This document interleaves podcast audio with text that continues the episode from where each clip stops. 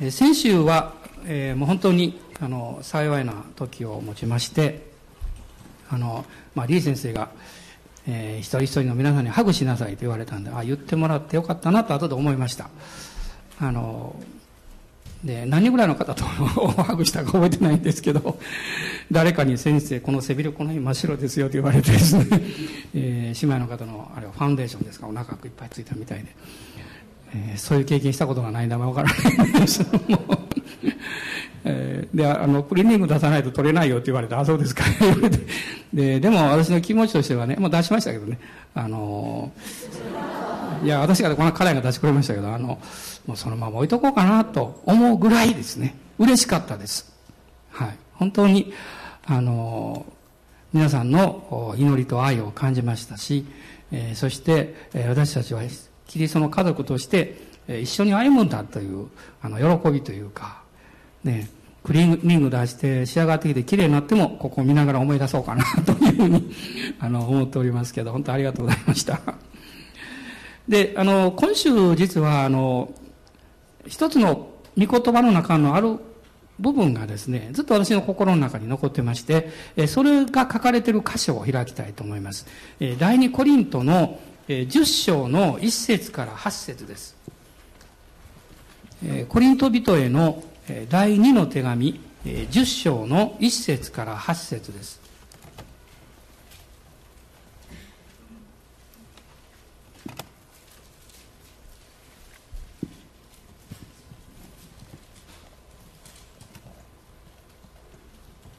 10章の1節から8節ご一緒にお読みになってください。さて、私、パウロは、キリストの柔和と寛容をもってあなた方にお勧めします。私はあなた方の間にいて、面と向かっている時はおとなしく、離れているあなた方に対しては強気なものです。しかし私はあなた方のところに行く時には、私たちを肉に従って歩んでいるかのように考える人々に対して勇敢に振る舞おうと思っている。その確信によって強気に振る舞うことがなくて済むように願っています。私たちは肉にあって歩んではいても肉に従って戦ってはいません私たちの戦いの武器は肉のものではなく神の御前で要塞をも破るほどに力のあるものです私たちは様々な試練と神の知識に逆らって立つあらゆる高ぶりを打ち砕きすべての計りごとを虜にしてキリストに服従させまたあなた方の従順が完全になるときあらゆる不従順を罰する用意ができているのです。あなた方は上辺のことだけを見ています。もし自分はキリストに属するものだと確信している人がいるなら、その人は自分がキリストに属しているように、私たちもまたキリストに属しているということをもう一度自分でよく考えなさい。あなた方を倒すためにではなく、立てるために主が私たちに授けられた権威については、たとえ私が多少誇りすぎることがあっても、恥とはならないでしょう。あ、そこで結構です。で、この中でですね、えー、この6節なんですが、あなた方の従順が完全になるとき。従順が完全になるとき。まあ、この言葉が心の中にずっとこう何日間か残っていまして、これはどういう意味なのかなとい、まあ、未だに実は考えてるんです。で、ものすごくこう、内容が深いと思うんですけれども、えー、これが今の私にとって、あるいはこの教会にとって、皆さんにとって、えー、どういうことを意味してるんだろうか。まあ、それをこの御言葉を開きながら、まあ、聖霊様によって教えられたら、えー、素晴らしいなと思って、今日は御言葉を開いています。で、この使徒パウロは、この書簡の中でですね、違法人を救いに導くその目的というのは信仰の従順をもたらすためだと彼は語りました。これはローマ人の手紙の1章と16章に出てくるんですけれども、開いてみましょうか。ローマ人の手紙の1章のまず5節です。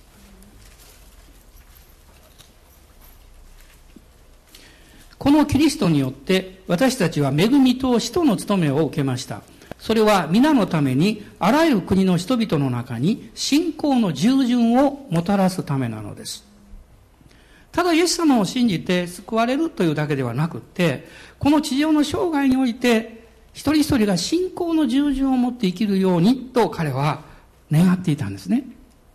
で、16章も開いていただけますでしょうか？ローマ人の手紙16章の25節です。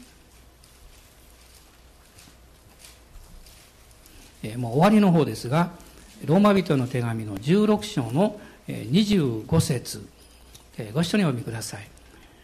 私の福音とイエス・キリストの宣教によって、すなわち世々にわたって長い間隠されていたが、今や表されている永遠の神の命令に従い、預言者たちの書によって信仰の従順に導くために、あらゆる国の人々に知らされた奥義の啓示によって、あなた方を固く立たせることができる方。ここでも彼は信仰の従順に導くためと言っています。で、もちろんこれはイエス様ご自身を知らなければ、御言葉が本当に神の言葉としてその人の心の中に語られなければ起こり得ないことなんですね。ただ聖書を聞いたから、祈ったから、私は捧げようと決心したから、それだけでは信仰の従順にはなりません。それはその人の熱意であり、決心であり、決断だと思います。神様はそれを喜ばれるかもしれませんが、信仰から来てるわけじゃないです。信仰というのはまずですね、私たちが何かをする前に、精霊によってその願いと喜びや命が与えられて、そして進んでそれを行うことです。おそらくパウロは、この違法人社会の中でイエス様を信じてクリスチャン生活を始めるときに、どんなに困難が多いかということを彼はよく知っていたんだと思います。もう周りは偶像だらけです。文化や習慣はほとんどは偶像に結びついています。また、家族の反対があるでしょう。単なる反対じゃなくて、地域によっては、この、殺されてしまう。あるいはすぐに家を出なきゃいけない。で、追い出されてしまう。職を直ちに失ってしまう。そういうことも起こり得たと思うんです。ですから、その中で、イエス様に本気で従っていこうとするときには、人間がどんなに勇気があって力がある人でも、それは限界がある。なぜなら人は疲れてしまうからです。しかし、聖霊様がその人の内側に力をくださって命をくださるならば、それを成し遂げることができるわけです。もう随分前なんですけれども、私が通訳の奉仕をまあ始めてまだ間もない頃ですね、えー、ある先生から電話かかってきまして、中国からあの20年ほど牢屋にいられた方がね、釈放されて、今日本に来てるんだけど、通訳に来てくれないかと言われました。もうできるかなと思ってね、まあでも行ったんですけど、まあその先生実は数年前にある大きな会議であったんですけどね、その方はこういう証をなさってました。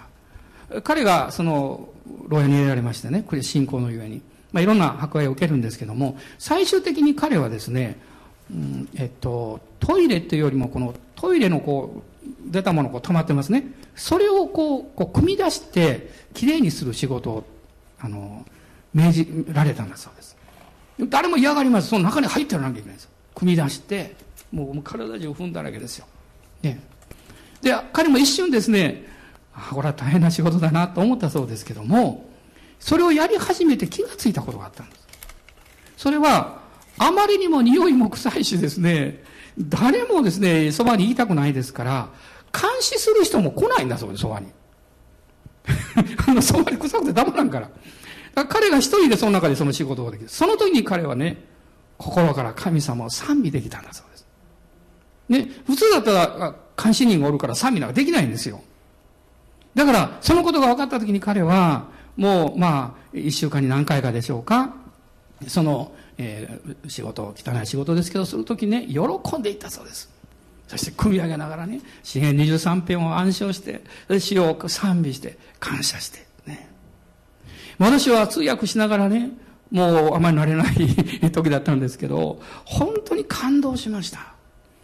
そしてこう思ったんですね。神様あなたに従うことはもう心から喜んですることなんですね。私たちは環境を見て、状況を見て、難しさや困難だけを見て、こんなところで賛美ができるかとか、こんなところで神様喜ぶなんてできるんだろうかと思うかもしれない。でも、神様が私たちを導かれるその場所、時、そして人々の関わり、そこには意味があり、目的があり、そして何らかの神がなそうとしておられることがあるんだということです。聖霊様によってイエス様ご自身を理解し、知ってですね、それから、この16章の、ロマ書ですけども、16章の25節の後半にありましたけれども、信仰の従順に導くためにあらゆる国の人々に知らされた奥義の啓示によってと書かれています。これは知的な理解ではなくて、まあ、新しい方もいらっしゃるから難しいかもわかりませんけれども、聖書をですね、私は知性で理解するんですが、ある程度しかできません。それ以上は考えれば考えるほどわからなくなります。しかし、神様が聖霊様の働きによってあなたの心の目を開いてくださると、頭の理解じゃなくて、心の理解、もっと深い、実は厳密に言うと霊的理解と言いますけど、一種の一つはこれは、えっ、ー、と、直感のようなものですね。そういうものによって理解します。悟りっていうのは心の領域です。直感は霊の領域です。ですから、その言ってる意味とかじゃなくてですね、そこから何かを受けるんですよ。あ、そうだったんだとか、ああ、イエスという方はキリストだったんだ、救い主だったんだとわかるわけですね。で、そういうふうにして、私たちの中に、イエス様おっしゃった、私があなた方に語った言葉は、霊であり命であるということが経験できると、あなたはイエス様を信頼して、聖書の御言葉を信じて行動するようになります。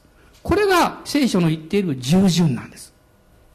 でも、さっき読んだところには、この従順が完全になる時というふうに、あの、書かれていました。なぜ完全になるということが必要なんでしょう？それは、この従順の信仰は精霊によってあなたの霊の中に来るんですけど、それがあなたの生活の行動に移る間にあなたの心を通らなきゃいけないわけです。ね、私の心には感情があり、意志があり、知性があります。自分の考えてる考え方があり、自分の持ってる基準があり、生活パターンとか、あるいは好みとか、できるかな、できないかなとか、いろんな思いがあるわけです。で、その心の領域が精霊によって与えられた霊の領域に与えられた従順のこの行動に対してノーというわけです。あるいはまだ無理だ とかですね、もう少し時間をくれ とかですね、いろいろ言うわけですよ。ですから、最終的にはその心の領域が十字架につけられないといけないんです。で、いくら考えたって、もう神様の御言葉なんかわからないですよ、最後まで。でも、その自分の心の領域が十字架につけられた瞬間に、ああ、なるほど、と思うわけです。でもそれは簡単には起こらないんです。そこに葛藤があるわけです。戦いがあるわけですね。そして、その戦いが、なされていくこのプロセスですね。これが従順が完全に至っていく段階ではないかなと思います。で、この聖書を見ていきますと、まあ、信仰生活の訓練とか、あるいは戦いというのは、まあ、こういうその信仰の従順というものを私たちに導くための神様の計画であるということがわかります。で、旧約聖書、新明記の8章の2節と3節を開いていただけますでしょうか。新明記の8章の2節と3節です。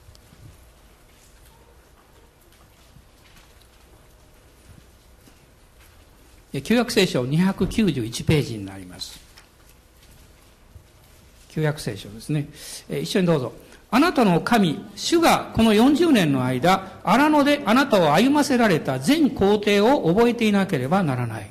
それはあなたを苦しめず、あなたを、あ苦し、ごめんなさい、苦しめて、反対だ。あなたを苦しめて、あなたを試み、あなたがその命令を守るかどうか、あなたの心の内にあるものを知るためであった。それで主はあなたを苦しめ、飢えさせて、あなたも知らず、あなたの先祖たちも知らなかったマナを食べさせられた。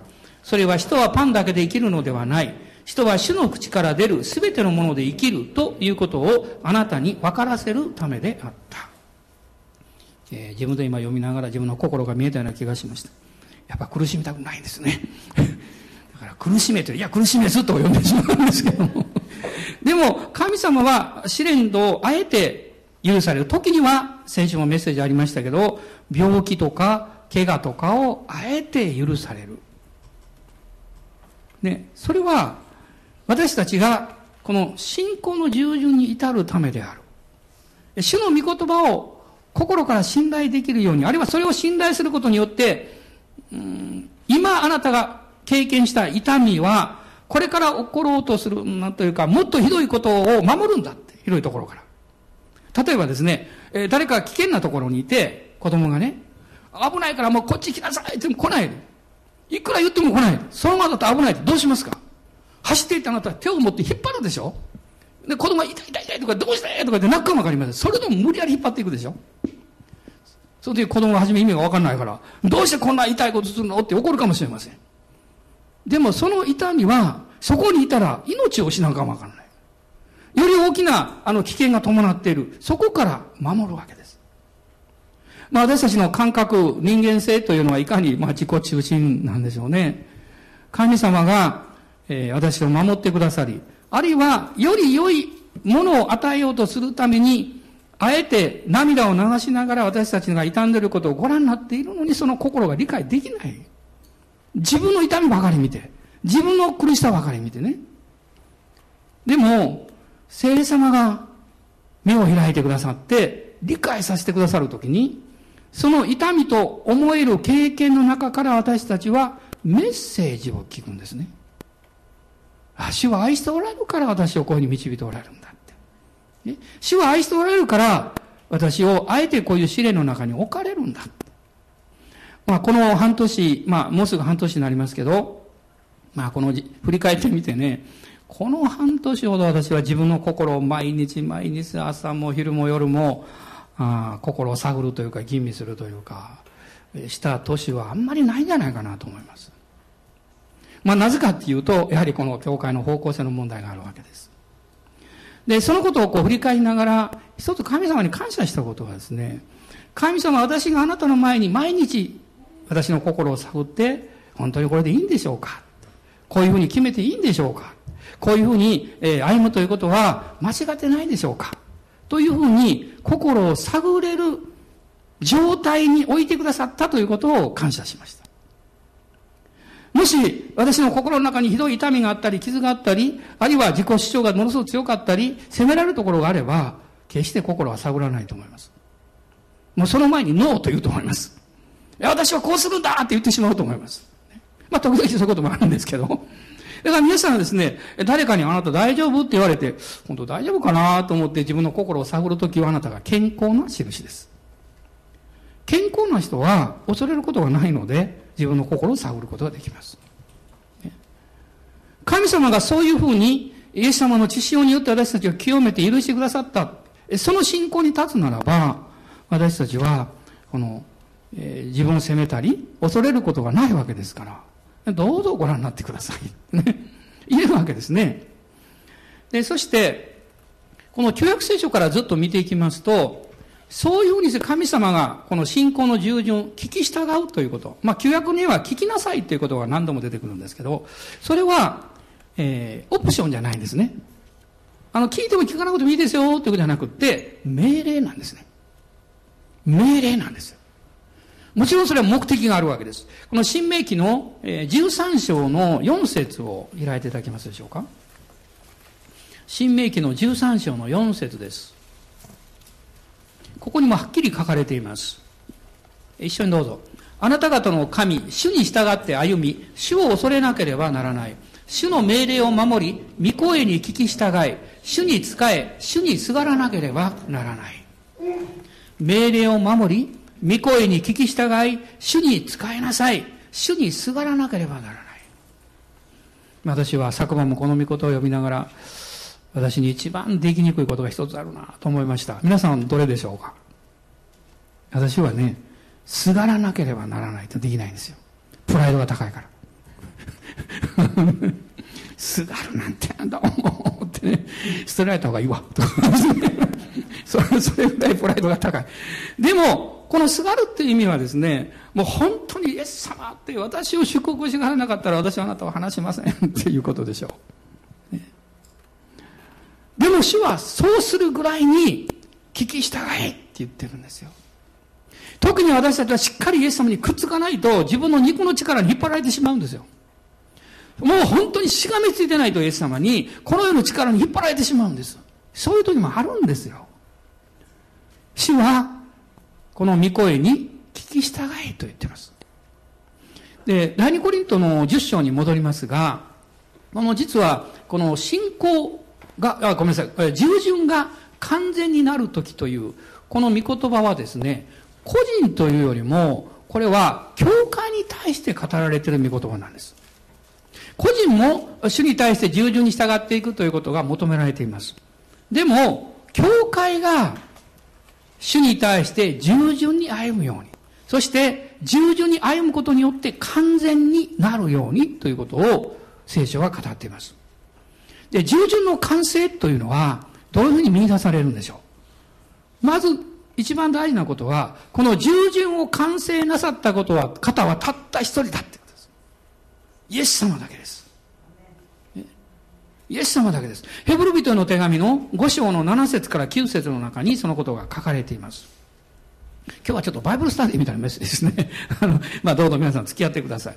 で、ヘブル人への手紙の5章の7節から9節です。で一緒にどうぞ。キリストは人としてこの世におられた時、自分を死から救うことのできる方に向かって大きな叫び声と涙と思って祈りと願いを捧げ、そしてその経験のゆえに聞き入れられました。キリストは巫女であられるのに、大受けになった多くの苦しみによって従順を学び、完全なものとされ、彼に従うすべての人々に対して、常しえの救いを与えるものとなり、キリストが多くの苦しみを通って従順を学ばれ、完全なものとされたと書いてます。実は神様がその従いなさいとおっしゃるときに、私たちに求めておられるのは、そのことによって何かをすることではないんですね。神様の意図はですね、私たちが御声に従うことによって、私たち自身が成長することなんです。あなたが御言葉に従うならば、あなた自身が成長しますよって。あなたの人格も変えられますよって。あなたの性格も良くなりますよって。あなたの癖や習慣も変わりますよって。確かにそうなります。ね、あの、基本と、まあ、スポーツの世界はそうですよね。基本がしっかりなされてないと、それ以上のことはできないし、やると怪我をしてしまうでしょう。私の基本ははっきり分かってます。十字架のイエス様を見上げて主の言葉に、はいと言って従うことですよ。それ以上何もないです。それ以下もないんです。そして従うときに気がつくと、あ、変えられたなと思うんです。ある時期が来ると。まあその前に多分周りが言ってくれると思いますよ。最近君変わったねとか、ね、えー、なんか前と違うねとかね、言ってくれますよ。それは何かがうまくできたということじゃなくて、私たち自身の内面が変えられて、人生観が変えられて、生き方が変わるわけです。これが実は神様があなたの人生に対して従えとおっしゃってる実は大きな目的なんですね。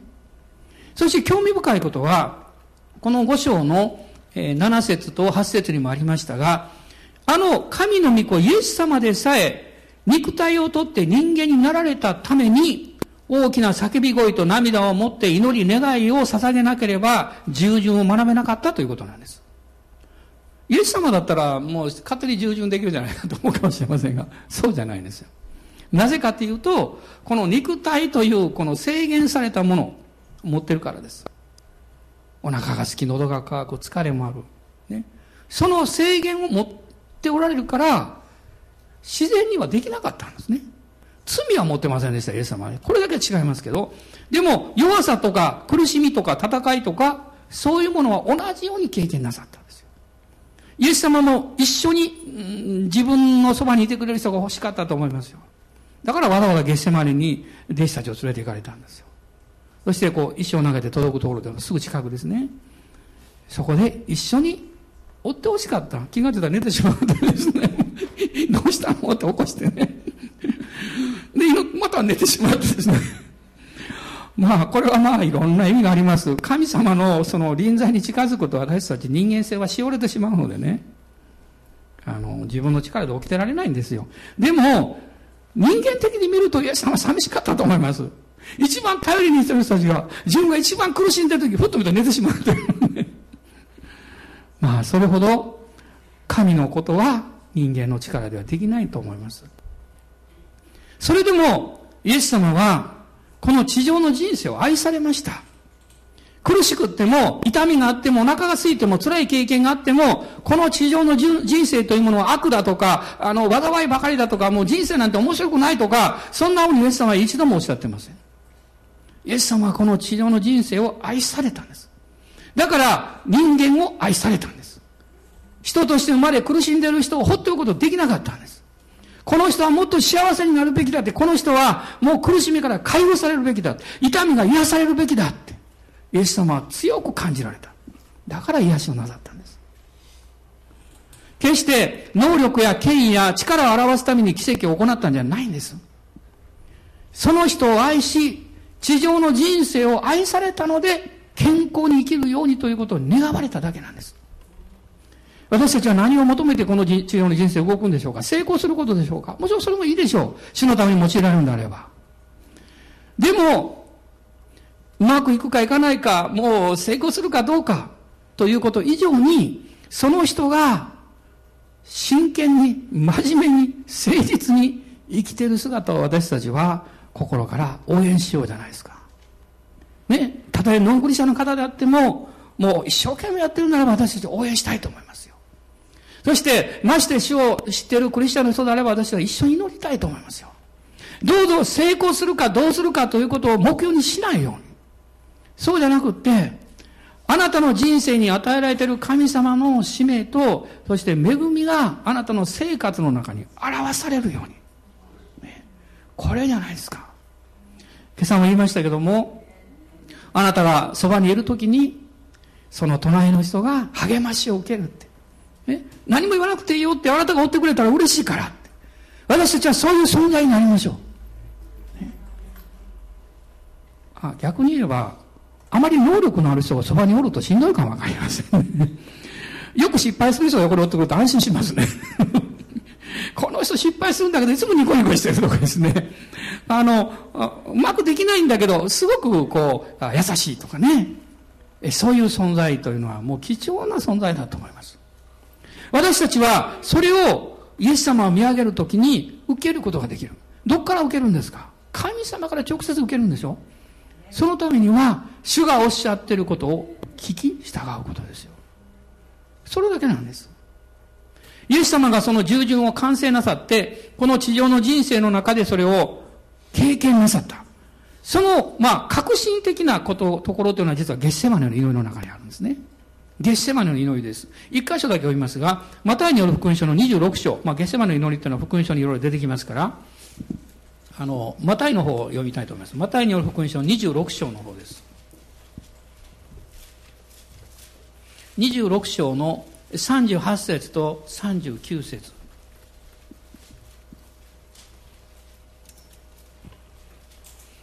ご視聴どうぞ。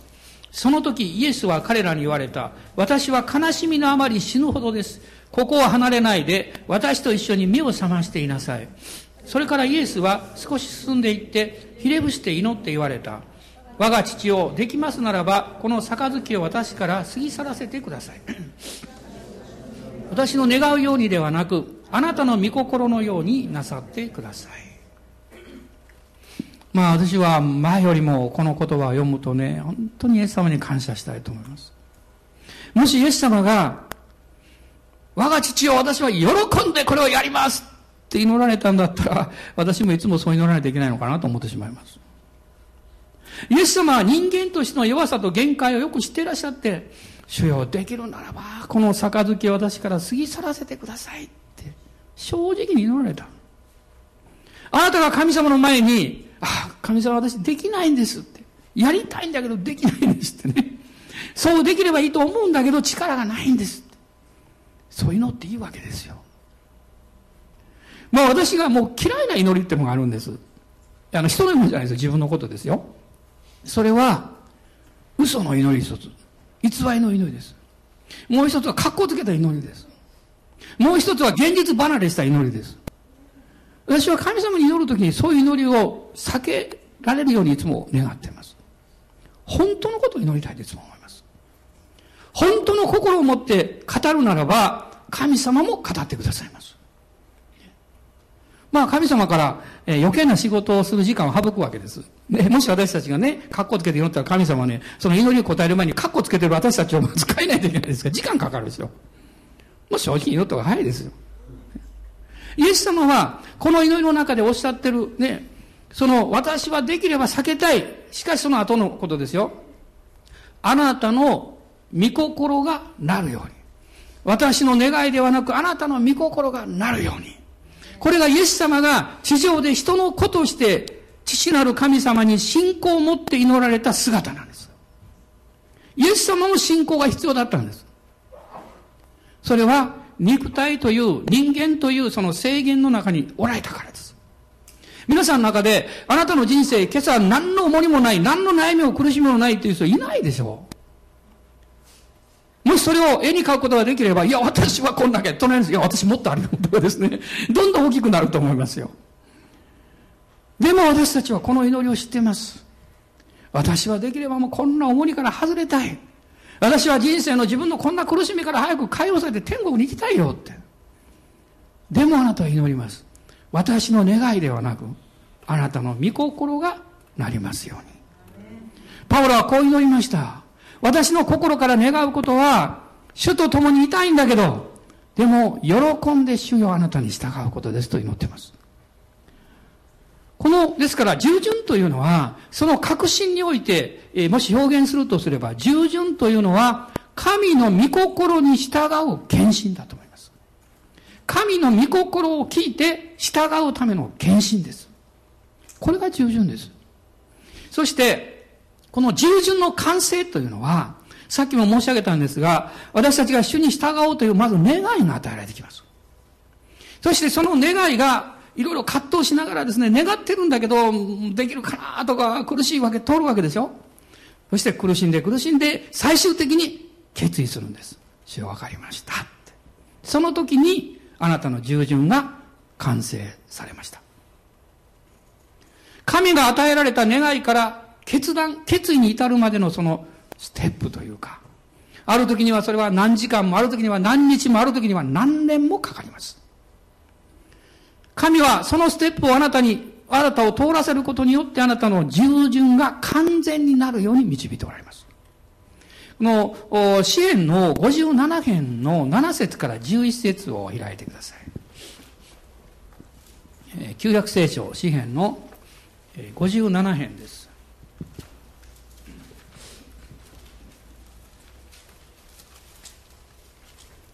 57編の7節から11節まで読みたいんですね。というのはもう素晴らしいことを書かれてるんです。後半の方ですね。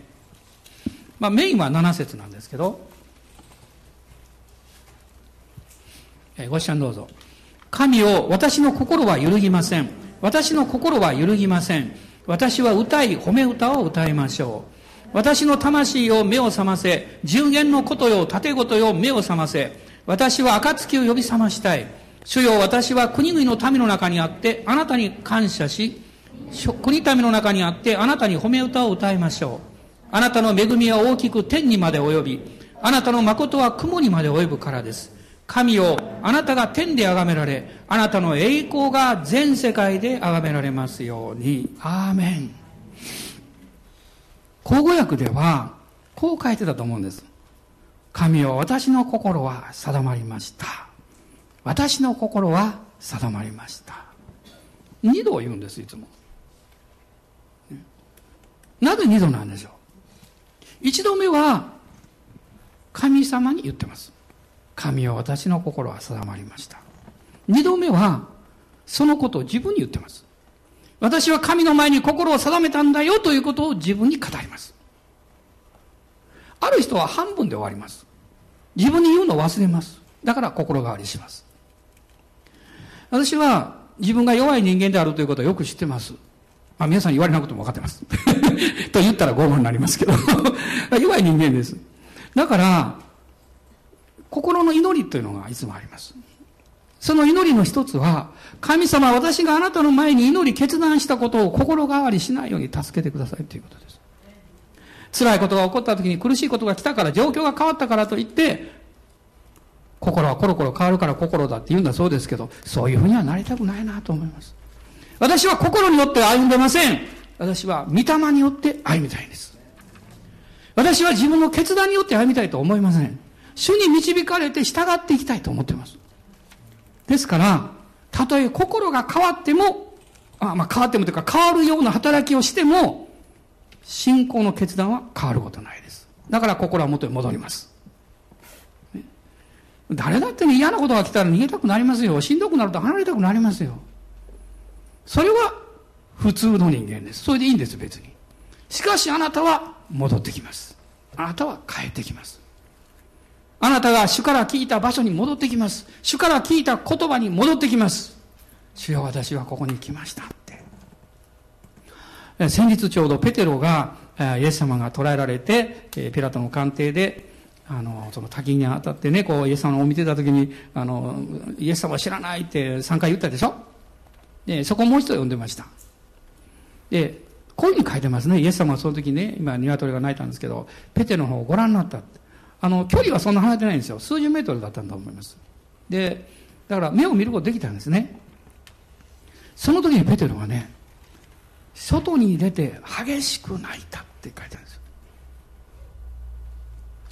外に出て激しく泣いた。ね。私はその時に、外に出てという言葉が妙に心に残ったんです。ペテロはどうしてその場所で泣けなかったんでしょう。ここに人間というのはね、いくら弱さを経験してもダメだと思っても、自分の傲慢とかプライドがあるんです。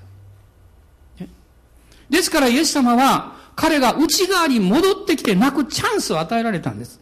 それが、ガリラヤ湖でイエス様が現れなさって、ペテロよ、あなたは私を愛するかもうペテロ言いたたまれなくなってですね、主は私があなたを愛することをあなたがご存知ですよって言うんですけど、もう賢い答えですよね。賢い答えですよ。以前だったら私愛しますよって言ったと思うんですよ。でも彼失敗してるから言えないんですよ。でも、本音は、本当はノーと言いたくなかったって。ね、イエス様もそれを知っておられたから、ペテロに、あえてそのことを3回おっしゃった。ペテロよ、あなたは外に出て泣く必要ないんだって。家に戻ってきて泣きなさいって。その涙を、その苦しみを、その責めを、私は十字架で負ったから。十字架が分かるまで私たちは決して内側に戻れないんです。十字架が分かった時に私たちは恥ずかしいとかそういうことを全部委ねて、神様の前に変えることができるんですよ。自分の弱さや自分の罪深さを認めない限り、私たちは十字架を理解できないんですよ。自分の傲慢さとか主張というものがどんなに強い人間であるかということを知らない限り、私たちは主の御声に聞いても従うことはできないんです。ここにいつも人間性の限界があるんです。神様はあなたを神にしようなんて思ってないんです。あなたは人間なんです。あなたは罪深く、それでいいんです、別に。しかし、神が願っていることは、イエス様の十字架によって清められた罪人にすることです。従順な罪人にすることです。へりくだった罪人にすることです。あ、いいでしょうか？その時私たちは、神の前に変えられている自分の人生を発見するんです。まあ私たちは近い、あの、関係だとね、まあ親子関係とか夫婦とかそうだと思うんですけど、まあ自分の気持ちをあまりコントロールしないで感情を出すこと多いでしょ？もっとしたりね、怒ってしまったりね。ねするでしょ？それは近い関係だから。ある意味で特権なんですよ。ね他人にいきなり怒ったら 喧嘩になりますよ。ね、特権なんです。でもその後あなたはどうするんですか？自分がそういう態度を取ったことを正しいというふうに正当化しようとするならばあなたは本当に罪人ですよ。でもその時に、ああ、私は間違ったことしたな。っていうことに気がついて、ごめんねって。まあ言う言うか言わないかは別にして、あなた自身がまず神様の前にそうできたら、あなたは清められた罪人ですよ。従順な罪人ですよ。神様はそのようにして私たちの中に従順を完成していかれる。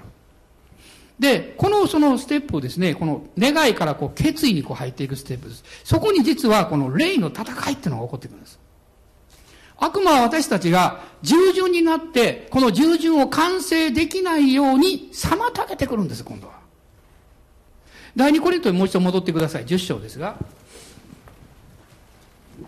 え実は、この読んだ、今日読んだ箇所というのはですね、これはあの、霊の戦いの箇所なんですよ。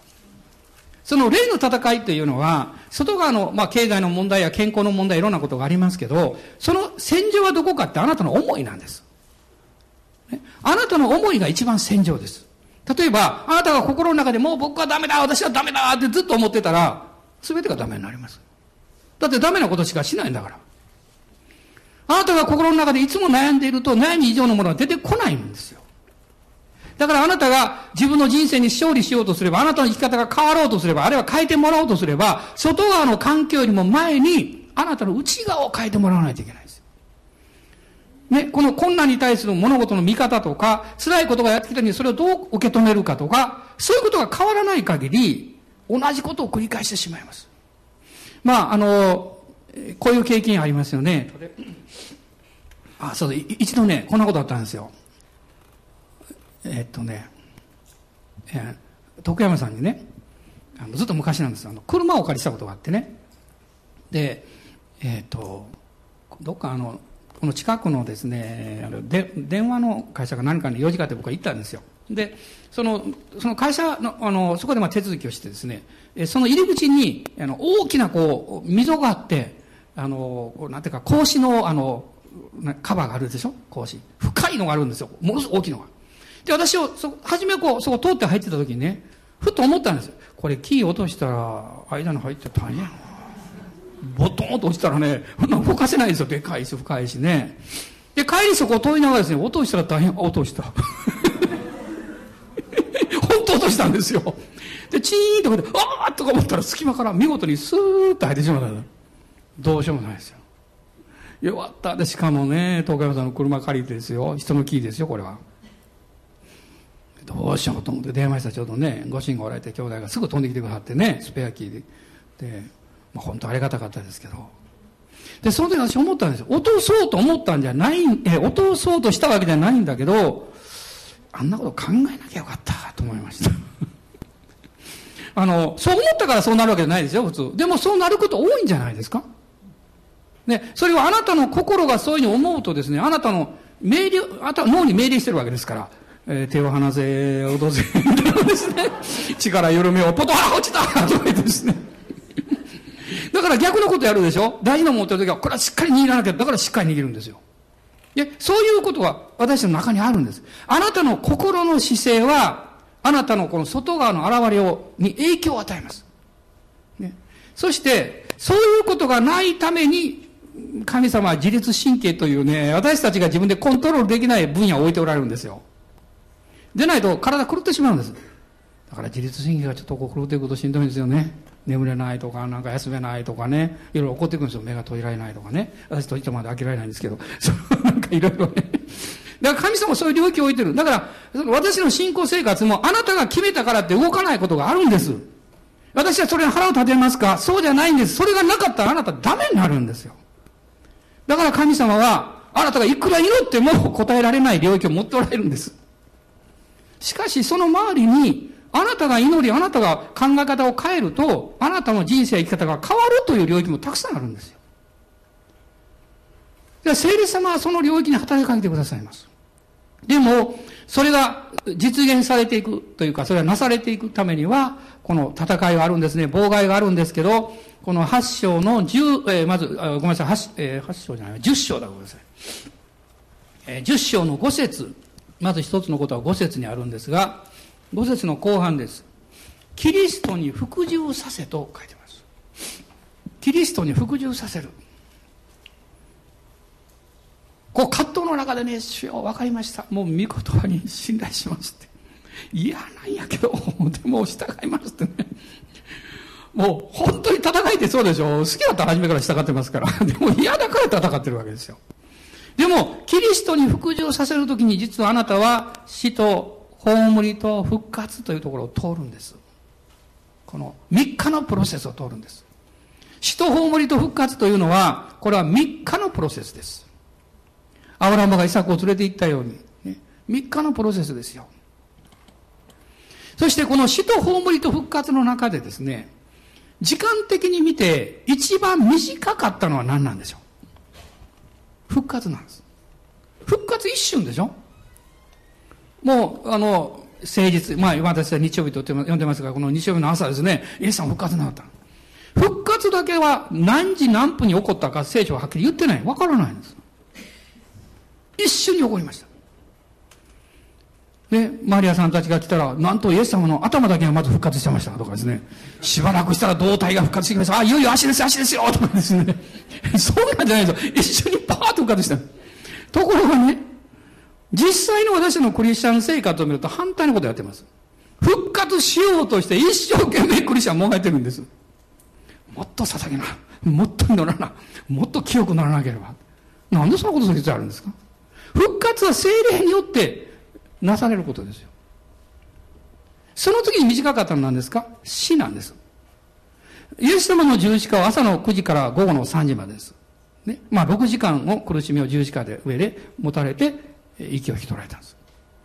同じように私たちも自分の心の葛藤を神様に任せるのはね、何時間もある時は何日もかかります。私は、あの、もうイエス様に従って降参して、えー、これから伝道者の道を歩みますっていうのは、あの、決心するの1年かかりました。丸1年かかりました。短い方かもわかりません。でも、聖書ははっきり朝の9時から午後3時っていうのははっきり語ってます。一番長いのは何なんですか？死なんですよ。ね、土曜日、えー、土曜日は、あの、ごめんなさい、金曜日はですね、あの、午後6時から安息日が始まりますから、それまでにもう罪人たちを十字架から下ろさなきゃいけないってね。でそういう、こう、規則ですから。で、イエス様は、あの、もう息を引き取っておられたんですね。で、死というのはですね、一番長いんです。なんでこの死が長いんでしょう普通私は死んで復活ってこう言うんです。聖書はそう言わないです。死んで葬られて復活。あのコマーシャルですよ。長いという、昨日京都と見ながら思いました。あ、京都銀行や。とかですね。長いって。あれいいですね、あのコマーシャルね。あれいいですわ。見事ですよ。ものすごく残ります、印象的にね。別に私、京都銀行の口座持ってませんけどね。いや、本当そう思いますけど。実は、死と葬りと復活の中で一番長いのは死なんですよ。なぜ死が長いんでしょうか死って何なんでしょうそれはあなたが全く別の領域に行くことを意味しています。あなたが忘れられることを意味しています。あなたが捨てられることを意味しています。あなたがもう前の生活と関係なくなったということを意味しています。それをあなたの心の中に叩き込んで理解して、そしてそれを本当にそうだと納得するまで一番時間かかるんです。捧げても、ふと前のもの見ては戻ろうかなですね。人間って弱さあるでしょだから死の期間がすごく長いんです。で、ヨシュアにモーセがおっしゃった、あ、ごめんなさい、主がおっしゃったように、モーセは死んだって。いつまでモーセのことを考えてるのかっていつまでお前は前のリーダーのことを考えて自分ができないできないと言い訳をしてるのかって。モーセは死んだって神様おっしゃったんですよ。私たちが信仰によって立つためには、あなたが主体性を持って立つためには、あなたのこの心の領域をもう十字架につけて、死の時間を持つことです。おそらく断食とか、その、えー、性別した祈りの時の一番大きな理由はそこにあると思います。分離することです。具体的に生活の影響力や感覚からも分離してね。そして、新しく出発するためだと思います。信じたこと、そして信仰を持ったことを確認するためだと思います。神様は、そのようにして私たちの、いや、あなたに、そしてこの教会に命じておられる信仰の従順を完成しようとしてらっしゃいます。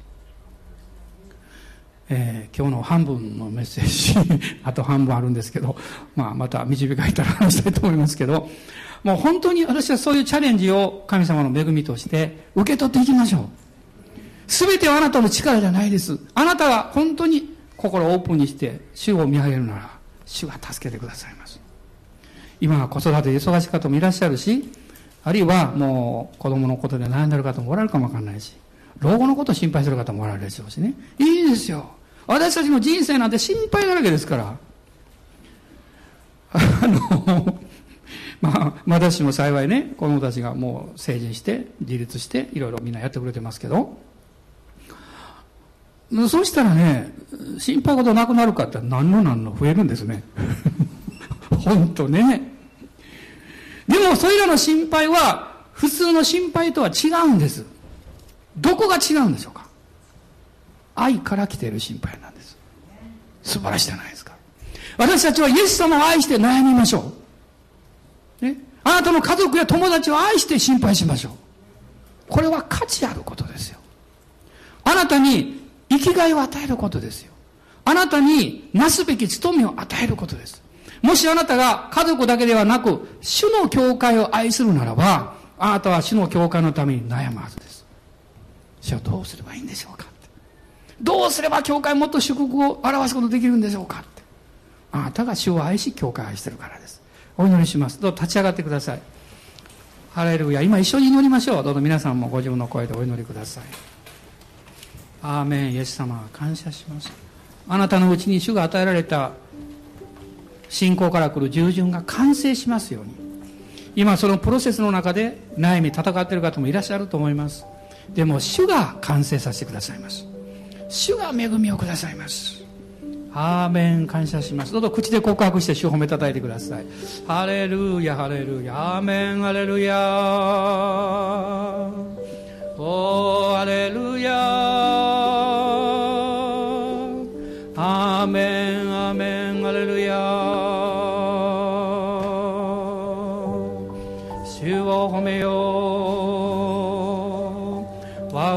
が魂を主を褒めたたえよう。その聖なる皆を褒めたたえよう。アーメンアーメンアレルヤ。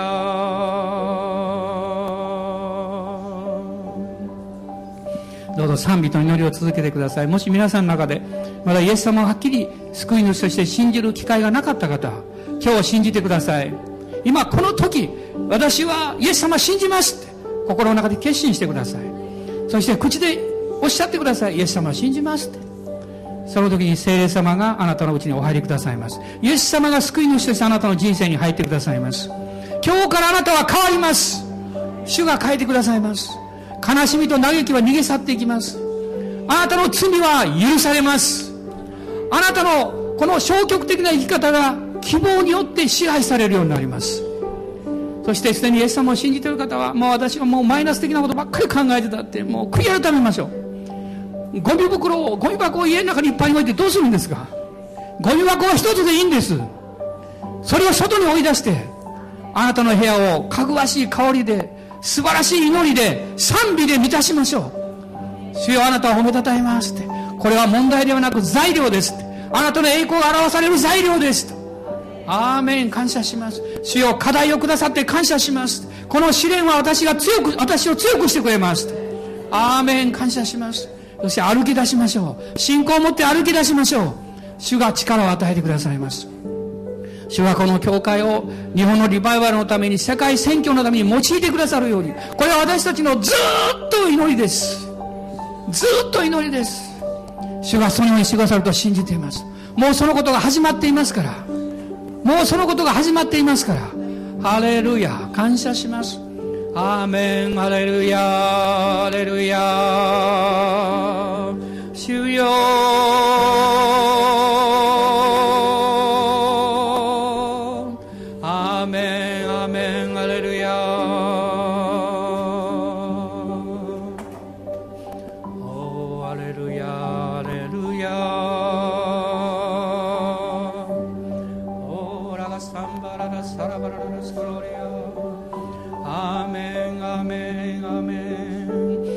なたの思い煩いをキリストに委ねましょう。持って帰らないでください。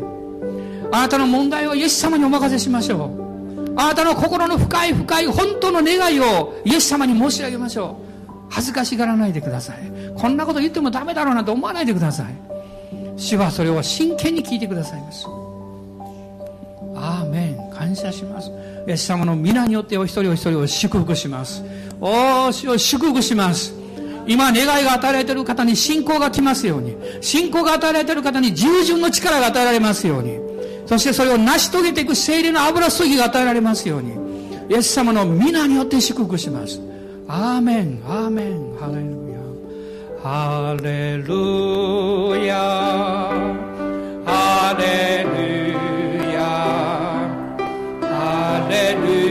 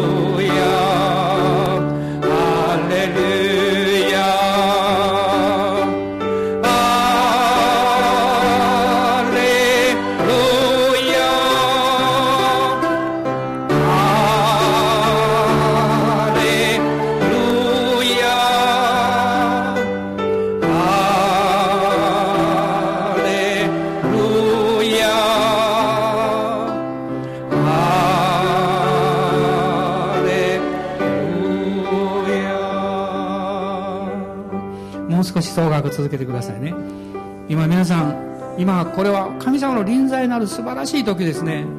今あなたは霊的祝福を与えられた権威を持っています。その権威によってまずあなたの家族を祝福しましょう。遠くにいらっしゃるご家族もあるでしょう。親戚もいらっしゃるでしょう。あなたの家族を祝福しましょう。主の救いはまず家族に来るからです。そして全ての家族がイエス様のところに導かれるように。そしてこの教会を祝福してください。私たちはこの教会のために祝福するんじゃありません。アブラハムがアブラムがアブラハムになったように多くの国民を祝福するために用いられるために祝福が必要なんです。主が力を与えてくださるように。そして弱ってる教会も助けることができるように。私たちが祝福を持って出かけていけるようにそのために祝福してください。兄弟姉妹を祝福しましょう。そして最後にこの国のリバイバルを祈りましょう。この国のリバイバルを祈りましょう。今はチャンスです。本当にみんなへりくらってる時ですから今はチャンスです。聖霊様が力強く働いてくださることを信じます。今一斉に祈りましょう。アーメン。ハレルヤ。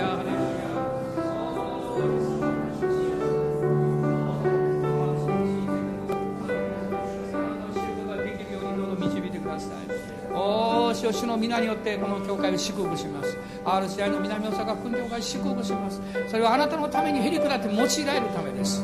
JC の教会祝福します。日本の全ての教会祝福します。世界の神の家族を祝福します。しかしまず私たちが祝福を受けなければ与えることはできません。それをどうぞ豊かに油を注いでください。この国にリバイバルを与えてください。おお主よその火が今あちこあちらこちらに燃えてるのを聞いております。見ております。おお主よ日本は今変わってきております。クリスチャン人口が何パーセントかそんなことは大した問題じゃありません。火のように燃える人々が一握りおるならば国は変わります。主よ感謝します。感謝します。おお主よこの年も福音を伝えさせてください。私たちが誰かを導くことができるようにしてください。主よ誰かに福音を語ることができるようにしてください。恐れではなく勇気を与えてください。職場でもまた仕事終わった後でも学校の帰りでも友達と一緒にお茶を飲んでる時でもイエス様を明かしする勇気と力を与えてください。おー主を求めてる人はたくさんいます。本当のことを言ってほしいと思ってる人がたくさんいます。恐れのゆえにそれをとどめている。そういう弱さ恥ずかしさ恥ずかしさをしを後悔します。悔い改めます。主よ勇気を与えてください。力を与えてください。おー主よ感謝します。アーメン感謝します。主の皆によって祝福します。主の皆によって祝福します。アーメンアーメン